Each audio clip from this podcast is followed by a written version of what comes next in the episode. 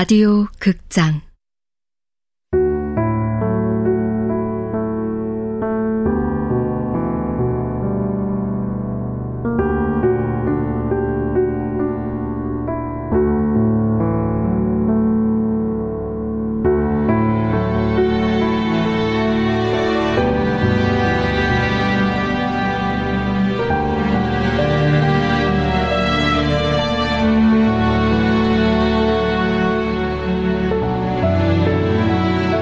단순한 진심 원작 조혜진 극본 노성원 연출 황영선 네 번째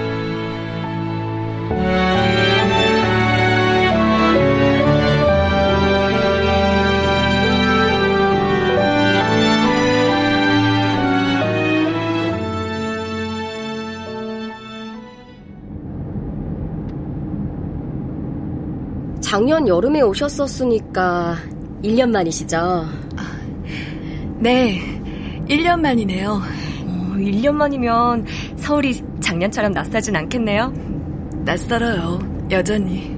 당연하죠. 30년이 넘도록 프랑스에서 사셨는데. 근데 한국말 진짜 잘하세요. 양부모님이 한국말은 할 줄 알아야 한다면서 어릴 때부터 꾸준히 가르치셨어요. 프랑스 분들이잖아요. 요즘은 프랑스에도 한국어 자료 많아요. 한국 교포 행사에도 늘 데리고 다니셨고요. 아, 훌륭한 분들이시네. 입양 가정으로 치면 최상의 가정이었죠.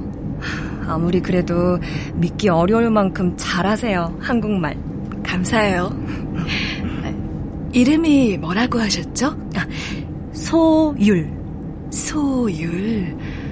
무슨 뜻이에요? 한국 이름은 한자로 다 그 의미가 있다면서요? 와, 한자까지 아시네. 한자는 몰라요. 있다는 것만 알지. 제 이름의 소는 작을 소, 율은 밤나무 율이요. 작은 밤나무? 예.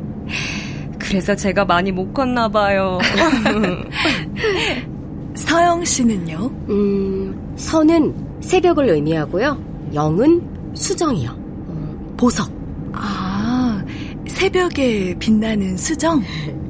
아빠가 딱 이름만큼만 살라고 하시는데 요즘도 늘 그러시거든요. 제발 이름값만 하라고. 어림도 없는 얘기죠. 그러네. 나나 씨는요? 문주의 뜻? 문기둥. 문기둥? 잡지에서 문기둥을 문주라고 부른다고. 맞죠? 네, 맞아요. 문주, 문기둥. 문기둥이란 뜻으로 이름을 문주라고 짓진 않았을 거예요. 먼지라는 뜻도 있네? 문주가? 먼지의 강원도 사투리래. 문주가 먼지라는 뜻도 있어요? 네, 여기요. 먼지의 방언, 강원, 충북. 강원도 사투리로 먼지가 문주구나. 한 번도 못 들어봤는데. 작고 쓸모없는 물질, 청결을 위해 제거되어야 하는 것. 모든 생명체가 덧없이 소멸하기 직전 마지막으로 존재하는 형태. 사람 이름을 누가 먼지라고 지어요. 하지만 먼지를 정의하면 할수록 먼지야말로 문주의 진짜 의미 같다는 생각이 점점 커져갔다. 지하철을 이용해야 하실 테니까 지리도 익힐 겸 역 근처에 차 세우고 집까지 걸어갈까요? 에? 짐도 있는데? 무겁지 않던데 뭐. 동네 구경도 하고 그게 좋겠어요. 녹사평역? 이름이 어렵죠? 무슨 뜻이에요? 저기 주차하면 되겠다.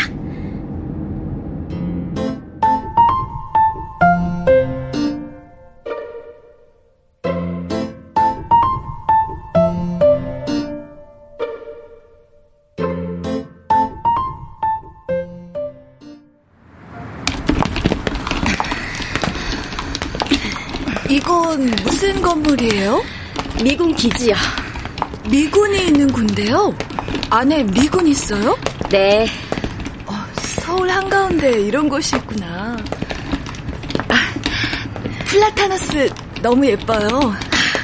여름엔 역시 플라타너스죠. 그늘도 크고 시원하고. 샹젤리제 가로수도 플라타너스죠. 맞아요. 파리에도 플라타너스 진짜 많아요. 너 제일 멀리 가본 곳이 방콕이잖아. 네가 파리를 어떻게 알아? 꼭 가봐야 알아. 요즘 같은 시대에. 계속 파리에서 사셨어요? 플라타너스 그늘을 지나 서영의 집으로 가는 길은 생각보다 가파른 오르막길이었다. 커피숍도 많고 술집인가 봐요. 여기가 서울의 핫플레이스예요. 예전엔 집값도 싸고 물가도 쌌는데 카페하고 레스토랑이 많이 생기면서 집값도 오르고 물가도 오르고. 여기 동네 이름이 뭐예요? 이태원이요. 용산구 이태원동. 해방촌이라고 부르는 사람들도 많아요. 해방촌이요? 한국이 일본으로부터 해방될 때 고향 잃은 사람들이 이 동네에 많이 모여 살았대요.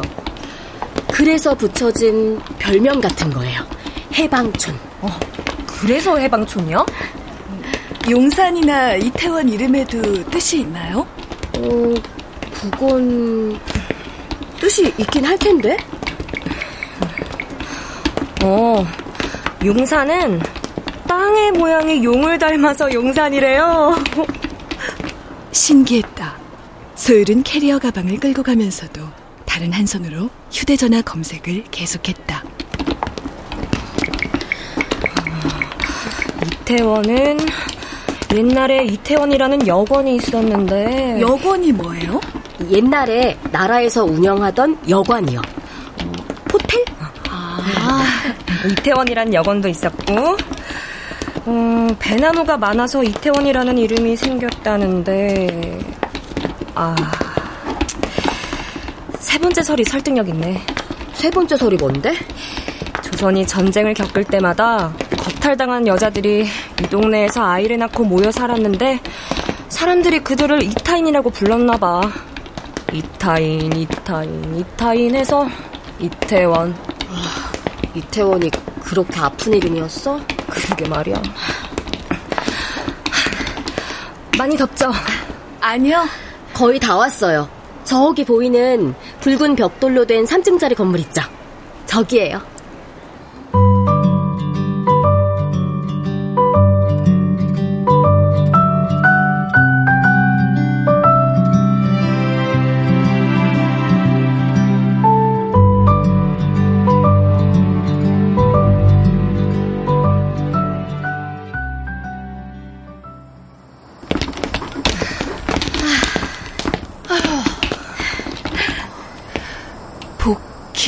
식당.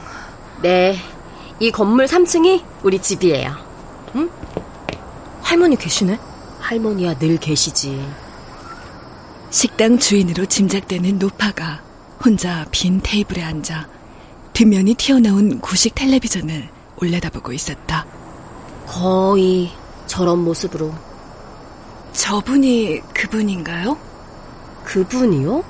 서영 씨가 메일에 썼던. 제가 새들어 사는 주택 1층에서 식당을 운영하는 할머니가 젊은 시절 해외로 입양될 아이를 키운 적이 있다는.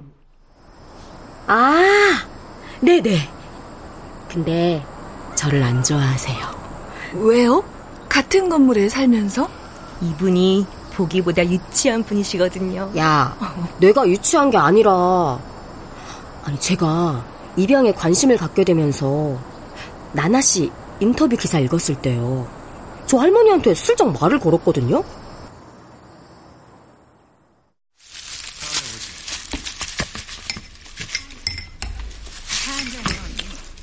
할머니, 예전에요, 할머니 젊으셨을 때. 나 젊을 때? 입양 가는 아이들을 맡아서 돌봐주셨다고. 누가 그런 소리래? 지난번에 아동복지회 직원한테. 그분 제가 안내해드렸거든요. 이 식당까지 제가. 쓸데없이 남의 얘기를 길바닥에 쏟아놓고 그냥. 그러신 적이 있긴 있었어요. 혹시 생각나는 아이라도... 다 먹었으면 밥값이나 내고 나 순밥 먹고 남의 뒤나 캐지 말고. 다 먹지도 않았는데. 아, 저도 다 안 먹었거든요.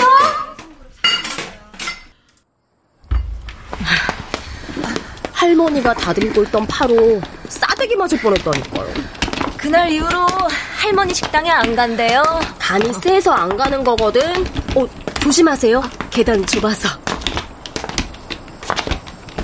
복희는 무슨 뜻일까? 주인 할머니 이름?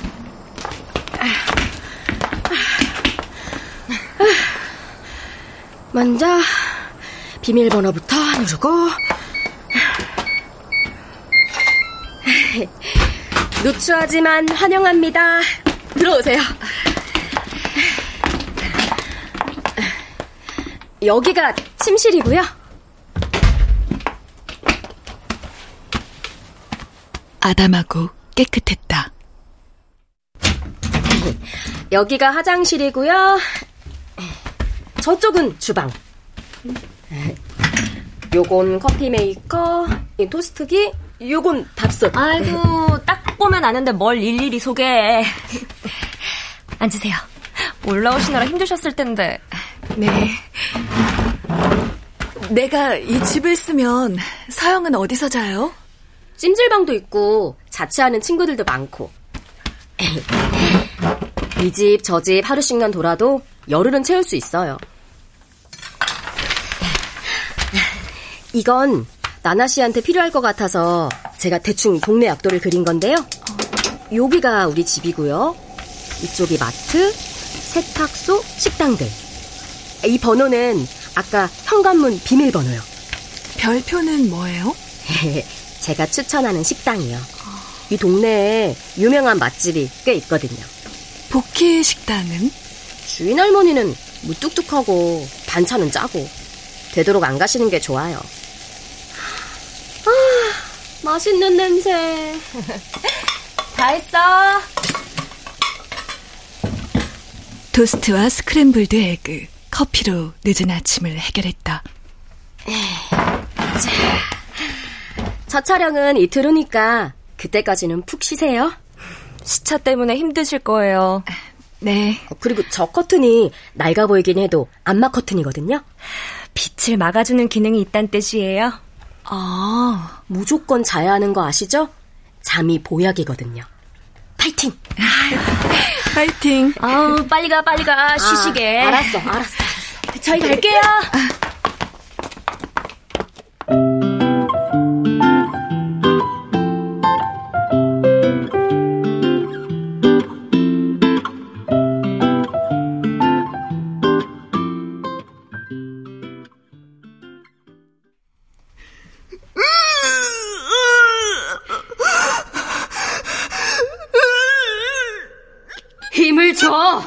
힘을 모았다가 한 번에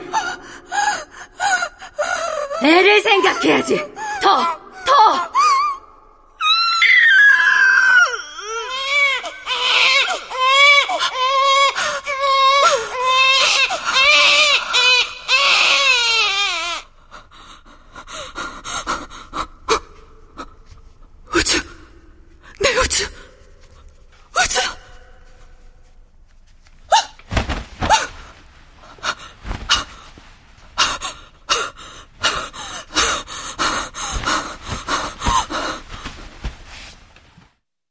속이었는데 꿈을 자고 나왔는데도 허리와 배가 갈갈이 찢어지는 것 같았고.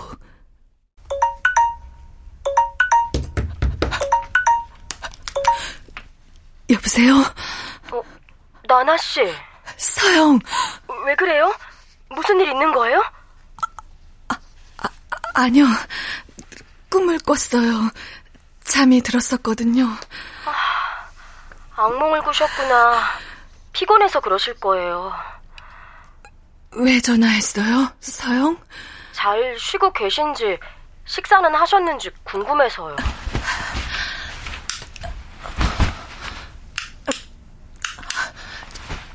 어두운데 불이 안 켜져요. 아닌데? 에어컨을 많이 써서 지난번에도 한번 정전된 적 있었는데. 정전이요? 블랙아웃이요.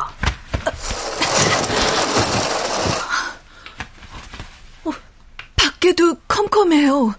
불빛 없어요. 아, 또 정전이네. 집에 초 없는데.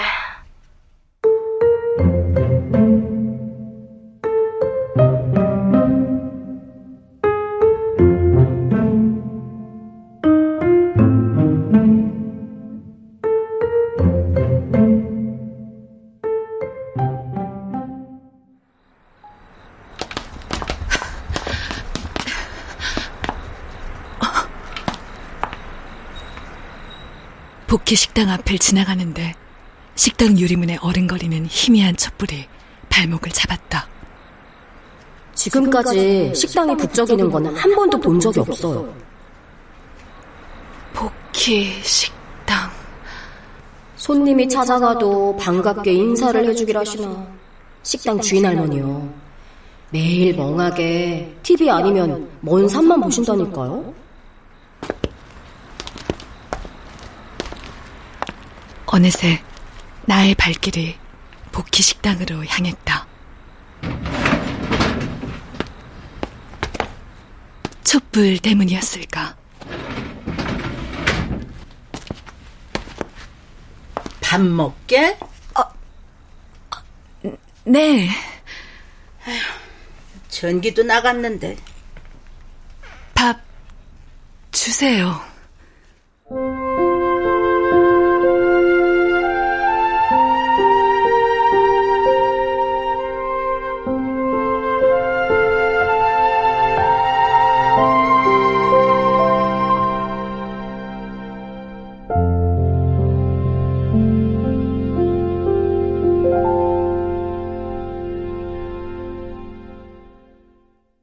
출연 문주, 권연희, 서영, 김봄, 연희, 이연희, 소율, 권선영, 여인, 천송이, 음악 김세연, 효과 안익수, 윤미원, 김기평, 기술 신현석.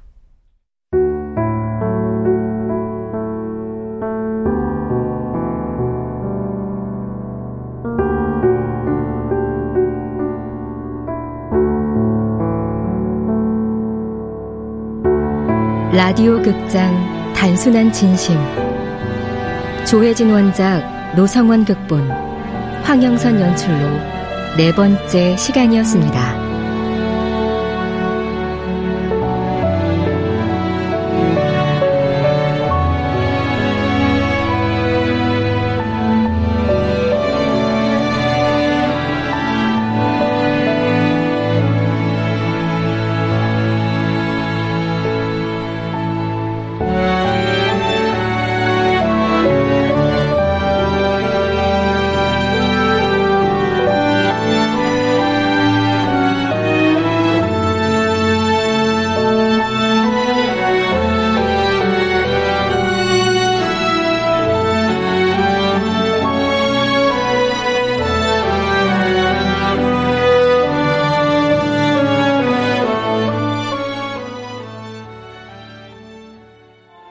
혜원이와 함께 일하는 군나의 책방이라니, 며칠 전만 해도 상상조차 할 수 없었던 일이었습니다. 여러분, 이런 게 인생인 것 같습니다.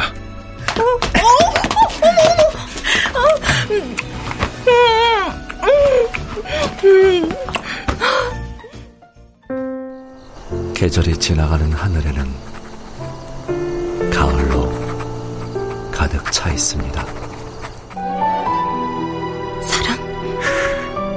나도 그땐 그렇게 미안했어. 근데 아무리 당신을 사랑해도 증오가 마음속에서 떨어지지 않았어. 그건 사랑이었다. 라디오 극장.